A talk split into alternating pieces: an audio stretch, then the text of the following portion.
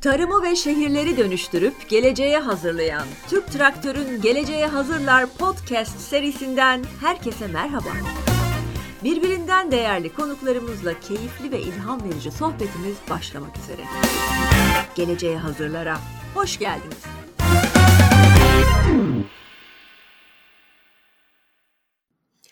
Merhabalar, ben Aslı Şafak. Türk Traktör'ün Geleceğe Hazırlar podcast serisine hoş geldiniz. Şimdi bu bölümde e, çok yönlü bir kadın konuğumuz var. E, iklim değişikliği, yenilikçi tarım uygulamaları, gıda israfı ve gıdanın geleceği ne olacak? İşte bütün bunlar üzerine çalışmaları var. Bir tarım yazarı kendisi, bir de fütürist aynı zamanda sevgili Mine Ataman. Hoş geldiniz Mine Hanım. Merhabalar, hoş bulduk. Şimdi tarım yazarı diyoruz size, fütürist diyoruz. İşte yenilikçi tarım uygulamaları, iklim değişikliği konusunda çalışmalarınız var diyoruz ama e, ben bir e, hamur kafayım. En başta onu söyleyeyim. Benim için her işin başı hamurdur. Dolayısıyla da sizin bir tarafınız var ki en çok heyecanlandıran taraf ekmek ustalığınız. Ekmeğe fısıldayan kadın olmanız. Mine Ataman Bread'i yarattınız. Bu markayı yarattınız ve e, sağlıklı ekmek, ekmek üzerinde doğru bilinen yanlışlar, bütün bunlarla ilgili de çalışmalarınız var. Şimdi o zaman ben buradan başlayayım diyorum. Çünkü hayattır biraz ekmek ve e, bize biraz bunların tiyosunu verir misiniz kendi yolculuğunuzla beraber? Biz buna nasıl ulaşacağız, bunun ayırdına nasıl varacağız ve siz bu noktaya nasıl geldiniz? Eee, sanırım ben, eee, bir takım böyle tesadüflerin üst üste, eee, denk gelmesiyle şanslılardaydım. Şanslılardandım. Çünkü benim ailem aslında Kırım Hanı'nın fırıncısı. Biz Rizeli hemşinliyiz. Eee, bizim aile geleneğimizde fırıncılık geleneği ve mirası var. Eee, benim üniversitede aldığım eğitimler, zamanındaki, eee, staj yaptığım yerlerden kaynaklı hep bir gelecekçi tavrım vardı zaten. Gelecekle ilgili neler olacağını merak ederken yolum benim aslında fırıncılık sektörüyle kesişti. burada da podcast'imizin de ismi Gelecek. ben aslında geleceğe ortak olmak istedim. O zaman dedim gelecek hep tasarım aşamasında bütün her dönemde. E, ben bu tasarımın içerisinde nerede var olabilirimden yola çıkarak e, geleceğin bilimi üzerine, teknolojisi üzerine, bilgisi üzerine çalışmalar yapmaya başladım ve bir baktım ki esasen e, doğru ekmek olması için bir kere hamurun doğru yoğrulması gerekiyormuş. Tohumun doğru olması gerekiyormuş. O zaman baştan başlamam gerekiyor dedim ve ben öncelikle Türkiye'nin ilk e, kadın ekmek ustası olarak ekmek yapma süreciyle e, hayatımızı inşa etme sürecini birleştirdim ve dedim ki mayasında aşk var Buradan yola çıkarak öncelikle sağlıklı ekmekle başladık ve günümüzde de işte iklim, çevre, tarım konularında farkındalık yaratmaya çalışıyorum. Ee, geleceğin içerisinde olabilmek için e, gelecekte ihtiyacımız olacak olan bilgiyi, e, davranış değişikliğini görmek, e, okumak ve onu da kendi etki alanım içerisinde insanlarla paylaşmaya çalışıyorum. Şimdi az önce çok güzel bir şey söylediniz. Ben geleceğe ortak oldum dediniz. Yani, eee, çok çok güzel bir cümle. E, bu şöyle de bakılabilir, hani, hepimiz hissedarız ya, hisse deyince, işte, borsa aklımıza geliyor. Aslında belki de tamam borsaya da yatırım yapalım ama, eee, geleceğe yatırım yapmak, gelecekten hisse kapmak bugün itibariyle çok önemli. Öngörülü olma hali bu galiba değil mi geleceğe bakmak? Eee, hem, eee, öngörülü olmak ama bir taraftan da cesur olmak. Hımm. Eee, çünkü biz, eee, öngörülüyüz. Hepimiz aslında, eee, gelecekte neler olacağını az çok en azından filmlerden biliyoruz ama "Hadi davranış değiştirelim." dediklerinde o zamanmış gibi yapmaktan bir türlü kendimizi alıkoyamıyoruz. İşte benim hep derdim esasen e, insan türünün bu mış gibi yapmaktan öteye nasıl geçirebiliriz? Burada da biraz aslında tiyom şu ben arkeolojide okudum. E, şu aklıma geliyor yani biz hani o kadar da mühim değiliz çünkü bizden öncekilerde de e, dünyayı yaşadılar. Onlar da bizim bugün yaşadığımıza ortak olmaya çalıştılar. Eğer cesur olursak değişimi doğru karşılarsak, dönüşüme inanırsak e, çok kolaylaşacağına inanıyorum e, işimizin. Yani, eee, aslında, eee, tarımdı, eee, tohumdu onlardan önce insanın galiba kendini yeniden üretip daha doğru bir, eee, format atması gerekiyor ki bütün bunlar düzelebilsin. Biz hiç o tarafa bakmıyoruz ya, önce, işte, tarımdı, tohumdu aslında galiba insanın kendinden yola çıkıyor. Peki, o zaman dünyanın geleceği tarım, tarımın geleceği tohum sloganıyla yola çıkmış bir tohum platformu var ve siz bunun kurucususunuz. Eee, neden kurdunuz? Eee, ne tür çalışmalar yapıyorsunuz? Eee, hep gelecekten bahsediyoruz. Eee, elbette gelecek, hani, orada bir yerde duruyor ve biz, eee, zamanı hızlandırdığımızda oraya, böyle, hani, cebimiz boş gidemiyoruz. Bizim o geleceğe sahip olmak ve ortak olabilmek için birtakım, eee, topa tüfeğe, bir şeylere, eee, sahip olmamız gerekiyor. Tohum platformu da esasen, emm, özellikle de tarım, çevre ve iklim konularında, eee, yeryüzünde üretilen bütün taze bilimsel bilgiyi almak, bir miktar, eee, cümle içinde kullanarak hepimizin daha kolay anlayacağı ve bizi, etkileyebilecek şekle dönüştürerek bu bilgiyi paylaşmak istedik. Elbette bizimle beraber pek çok hocamız, bilim insanı, sanatçı da vardı. Eee, 2 hedefimiz vardı. 1 gelecekle ilgili insanları heveslendirmek, cesaret vermek. İkincisi de birtakım, emm, yanlış bilgilerin yerine doğru olanlarını koyarak, eee, insanların da kendilerini daha rahat hissetmelerini sağlamak, daha kolay ilerlemelerini sağlamaktı. Tohum platformunu bu yüzden kurduk. Birtakım etkinlikler yapıyoruz, söyleşiler yapıyoruz.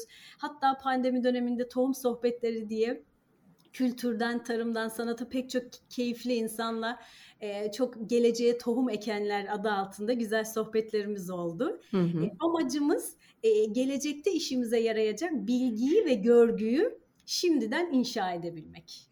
Eee, kesinlikle, yani, bu çok, hani, değerli bir, eee, organizasyon, tohum platformu. Eee, peki, yani, tohumdan yola çıkıyoruz ama geleceğe tohu yani, küçücük bir tohumdan geleceğe doğru, eee, yol alıyoruz ama diğer taraftan da çok büyük bir, eee, kara lekemiz var aslında insanlık tarihine bıraktığımız ve bir türlü düzeltemediğimiz. Bu da gıda israfı. Yani, dinsel açıdan baktığınızda da kara bir leke. Eee, daha bilinçli, daha, işte, geleceğe yönelik baktığınızda da utanç verici bir durum ama hepimiz bunu yapıyoruz. Şimdi dünyada yaygın, bizim ülkede de çok yaygın.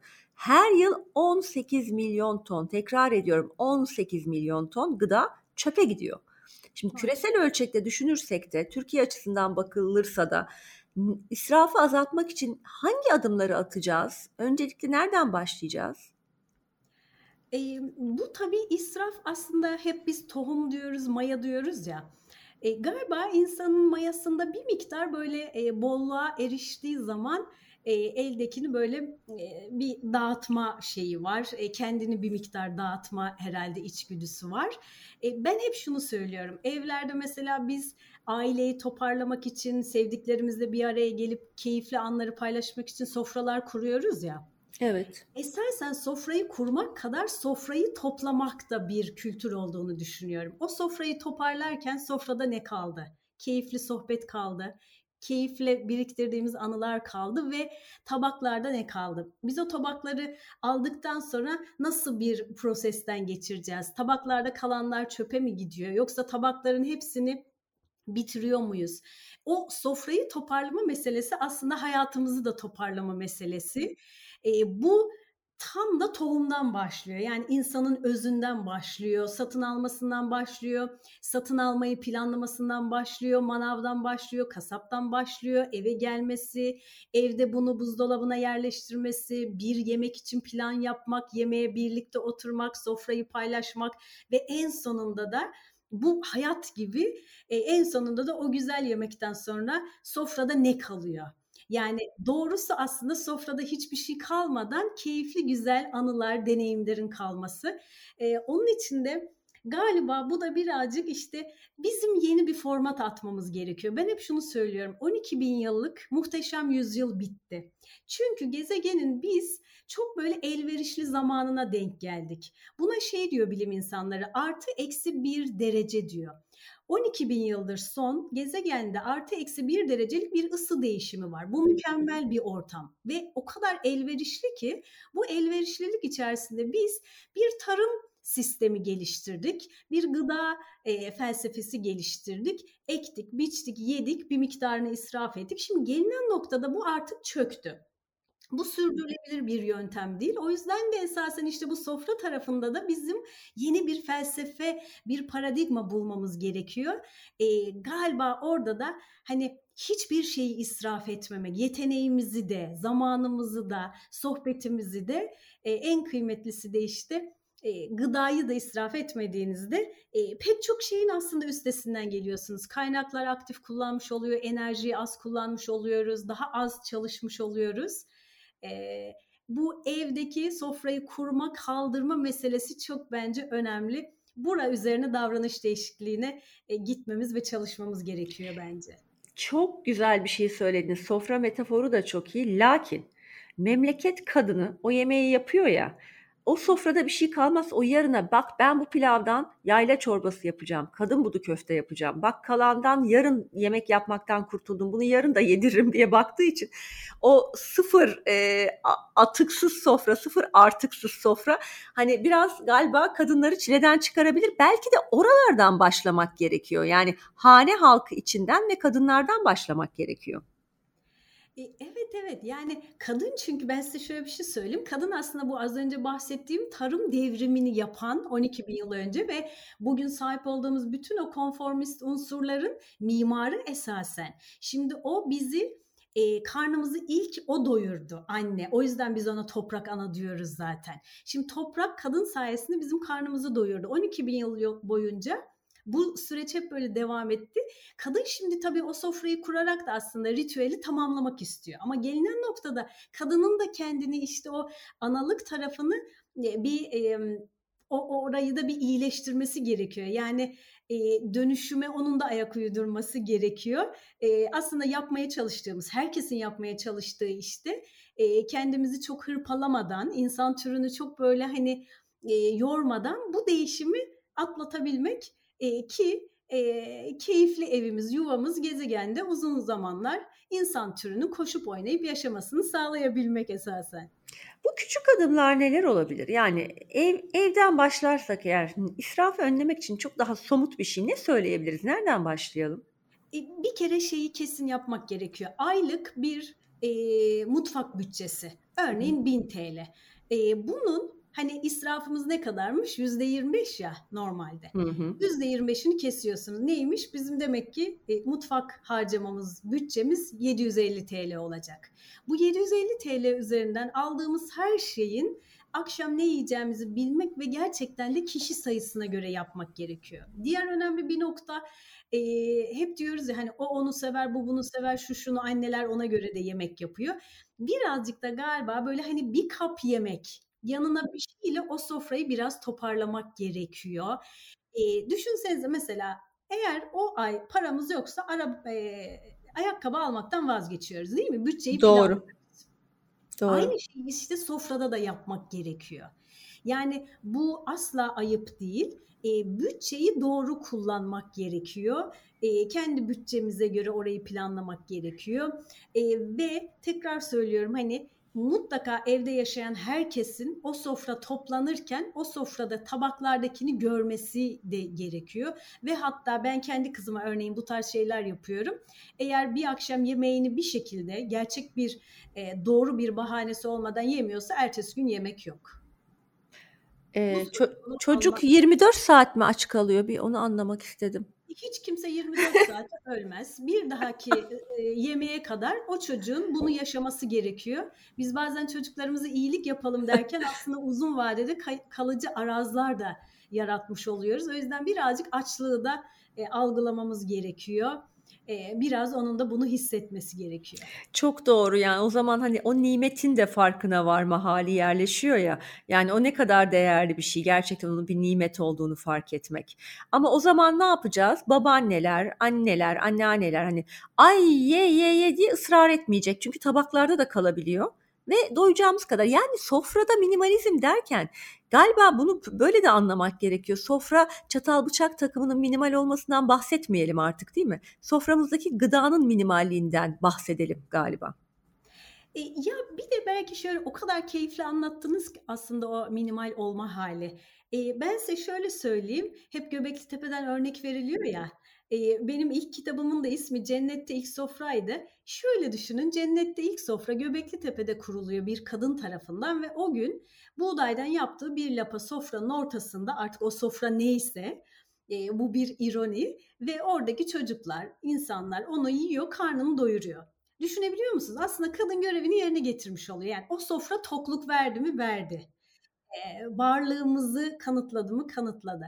Yani sofranın büyüklüğü ne kadar yemek olduğundan bağımsız aslında bizi doyuran bir metafor. Onun için bizim birazcık galiba böyle fabrika ayarlarımıza dönüp e, sofra metaforu üzerine çalışmamız gerekiyor. Örneğin son zamanlarda sosyal medyada, televizyonlarda her yerde o kadar çok yemek programı, paylaşımlar yapılıyor ki bunu hiç düşündünüz mü? Bu bana göre o kadar e, tehlikeli ki çünkü herkesi yeme üzerine, yeme deneyimleri üzerine, israf üzerine e, ve böyle ve sonra da dönüp ne diyoruz mesela? Aa biz bu kadar çok yemeliyiz, bu deneyimleri yaşamalıyız ama gezegen buna müsaade etmiyor. Tüh e, bunu da insan türü sebep oldu. Evet, bir evet. da böyle bir de sarmala bizi sürüklüyor esasen. Halbuki bu kadar yeme odaklı olmasak bunların hiçbiri başımıza gelmeyecek. Aslında belki şöyle ayırmak gerekiyor. Yemek bir tüketim unsuru değil. Belki bunu bu şekilde kabul etmek gerekiyor. Biz onu tüketim unsuru haline getirdik ne, ne yazık ki. Yani e, tamam tabii ki fine dining'ler, şunlar bunlar, yeni şefler hepsi çok özendirici. Herkes e, bunu yapmaya çabalıyor, herkes damak tadını geliştirmek istiyor ama bunu yaparken aslında biz fark etmeden yemeği tüketim unsuru haline getirdik. Çünkü diğer taraftan aynı şey giyim kuşam için tamam biz gıda israfını konuşuyoruz ama giyim kuşam için özendirici Instagram'ıyla, televizyonuyla unsurlar var. E onları zaten özenerek yaptığımız her türlü tüketim bizim gıdaya erişimimizi engeller hale geliyor aslında. E, yani çok doğru ifade ettiniz. E, aynı şey mesela tekstilde bir dönem çok yapılıyordu. Yani giydiğimiz üzerinden kendimize bir e, paye vermek. Aynı şey şimdi yemek üzerinden yapılıyor. Yani esasen kapitalist sistem her dönem kendine bir e, meta seçiyor ve onun üzerinden ticaretin çevrilmesini sağlıyor esasen. Bu yeni dönemde de işte bir son 5-10 yıldır e, yemek üzerinden, gıda üzerinden bir e, ticari e, sistem e, dönüyor. Bizim orada özellikle de gelişmekte olan ülkelerin çok dikkatli olması gerekiyor. Çünkü baktığınızda ben neden bütçemin yüzde otuzunu kırkını gıdaya ayırayım ki bunun yerine çok daha başka e, keyifli deneyimler yaşayabilirim. Çünkü biliyorum ki bu bilimsel bir bilgi yediğimizin yüzde otuzuyla doyuyoruz ve sağlıklı da doyabiliyoruz. O zaman kalanını ben yerken bile israf etmişim. Yani böyle bir deneyim olmayı versin yani. Niye olsun ki?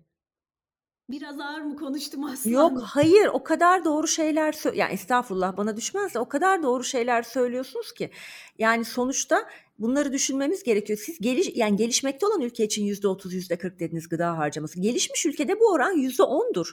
Yani bu gıdaya erişim işte tam onu söyleyeceğim. Şimdi gıdaya erişim zor hale geliyor. Biz iklim değişikliği kaynaklı gıdaya erişimin zor haline geldiğini söylüyoruz. Bir taraftan alım gücü içinde bu böyle ne yazık ki ve israftan dolayı da bu böyle. Şimdi bunu ne yapabiliriz? Yani yenilikçi tarım uygulamalarıyla toprağı işleyerek biz bu sorunun üstesinden gelebilir miyiz? Gıdaya ulaşımı kolay hale getirebilir miyiz?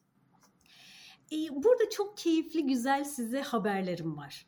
Bir kere e, hani biz çok dertleniyoruz işte gezegene zarar verdi tarımsal faaliyetler.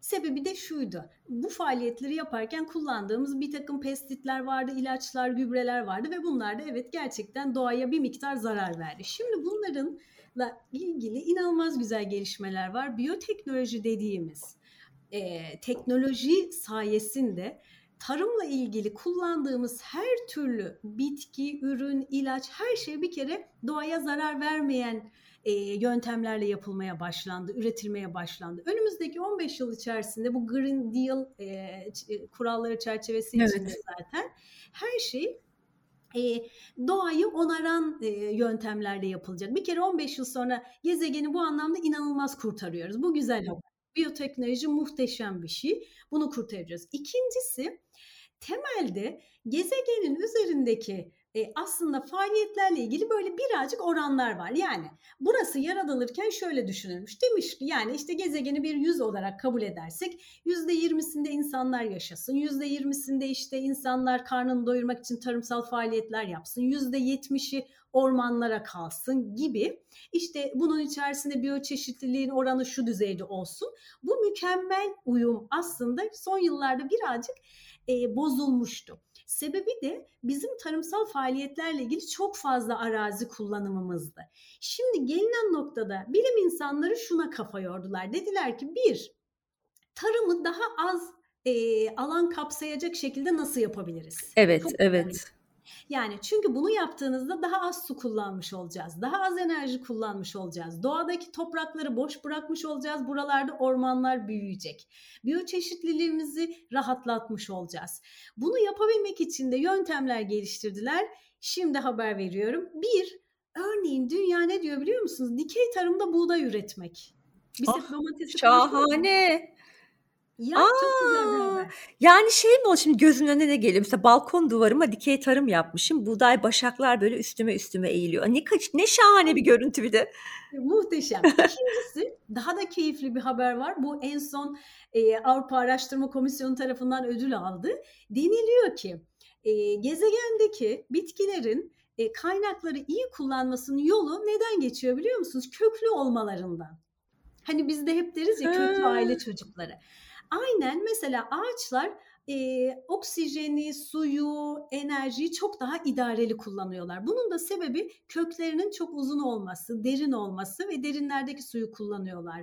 Çok uzun köklü, güçlü köklere sahip olmaları sayesinde besini daha az kullanıyorlar. Bilim insanlarının da şimdiki çalışma alanı şu. Önümüzdeki 20 yıl içerisinde bildiğimiz bütün o domatesi, biberi, buğdayı, arpayı, her türlü sebzeyi e, çok yıllık bitkiye çevirebilir miyiz? Şöyle örnek veriyorum hemen. Örneğin biz buğdayı bu yıl ekiyoruz. Ee, bahara onlar yeşermeye, büyümeye başlıyor. Sonra işte Ağustos gibi hasat ediyoruz ya. Sonra ertesi yıl bir daha toprağa işliyoruz. Her yıl yeniden bu işlemleri yapıyoruz. İşte tarım bilimi artık diyor ki bunu böyle yapmayalım. Buğdayı ektik. Buğday 10 yıl boyunca yeniden e, hasat versin, yeniden ürün versin. Bu sayede de toprağı korumuş olacağız. Daha fazla böcek gelişmiş olacak. Kökleri daha aşağılara indiği için yer altındaki suyu kullanabilecek. Besini daha idareli kullanabilmiş olacak ve bu sayede bugün dünyanın yaklaşık %30'unda tarım yapılıyorsa 20 yıl sonra sadece %10'unda tarım yapıla, yapılarak hepimizin karnını doyurmuş olacağız. Bu haberler çok keyifli haberler. Bunları bizim herkesle paylaşmamız gerekiyor ve bu haberlere katkı sunabilecek, bu gelişmelere katkı sunabilecek bizim de teknolojiler geliştirmemiz gerekiyor. Başka güzel bir haber hemen bitiriyorum. Başka güzel bir haber bir de örneğin biz tarımda kullandığımız bir takım su var, enerji var. Bunları da üretirken daha doğa dostu olan yöntemlerle enerji üretmek. Hepsini çözdüğümüzde önümüzdeki 20 yıl içerisinde artık bizim ne açlık sorunumuz olacak, ne kıtlık sorunumuz olacak, hiçbiri olmayacak. Harika bunlar yeni trendler çok havalıymış yalnız böyle du- duyunca insan çok havalı geliyor çok güzel geliyor kulağa. Umarız en kısa zamanda hayata geçerler. Umarız bizim ülkemiz için de doğru bir şekilde uygulamaya konularak geleceğe daha rahat bakmamızı sağlarlar. Çok güzel haberlermiş bunlar. Şimdi peki İklim değişikliğinin etkileri. E üzerine bir de doğal afetler geliyor. Şimdi tarım alanları diyoruz. Tamam tarım alanlarını küçülttük ve buradaki verimli halde bu öne şeylerle, trendlerle getirdik. Tamam. Ama peki iklim değişikliği etkilerini ne yapacağız? Yani hem deprem bölgesinde düşündüğümüzde e, orada kalan çiftçilerin hayatı çok değişti. Bunlar için ne yapılabilir? E, sizin bir takım önerileriniz de var. E, bunları bir dinleyelim mi? Eee, deprem bölgesinden önce şeye baksak mı? Bu iklim değişikliği meselesi. Tamam, bakalım. Aslında iklim değişikliğini, eee, bize göre biraz biz yanlış sanki algılıyor olabilir miyiz? Bir soru işareti orada koymak istiyoruz. Şöyle ki, gezegen 4,5 milyar yaşında. Bize göre sanki yaşlı ama aslında o çok daha yeni. E, ve gezegen aslında e, büyümeye devam ediyor, değişmeye devam ediyor. E, o da ara ara gaz çıkarıyor. Onun da içine bir darlık basıyor işte ara ara volkanlar patlıyor. O da dönem dönem ısısı bir yükseliyor bir çıkıyor ama bunların hiçbirini kötü niyetle yapmıyor. Şimdi günümüzdeki konu şu e, insanlara şunu yapıyoruz biz. İnsanlar yüzünden iklim değişti, her şeyin suçlusu. İnsanlar kahrolsun insanlar gibi böyle insanları çok ciddi vicdanen de bir sorumluluk yüklüyoruz. Oysa iklim zaten değişecekti. Tabii ki bu kadar hızlı olmayacaktı ama gezegenin devinimi devam ediyor. Gezegen değişecek. Gezegenin sürdürülebilirliği değişim üzerine çünkü kurgulanmış. Onun için de bizim aslında bunu kabul edip bilim insanları şunun üzerine şu anda çalışıyor. Diyor ki temelde sürdürülebilirlik eğer insan türünün sürdürülmesi ve gezegenin sürdürülmesi üzerine ise o zaman iklimde madem değişiyor bizim tarımsal faaliyetleri iklimden ve topraktan bağımsız yapmamız gerekiyor.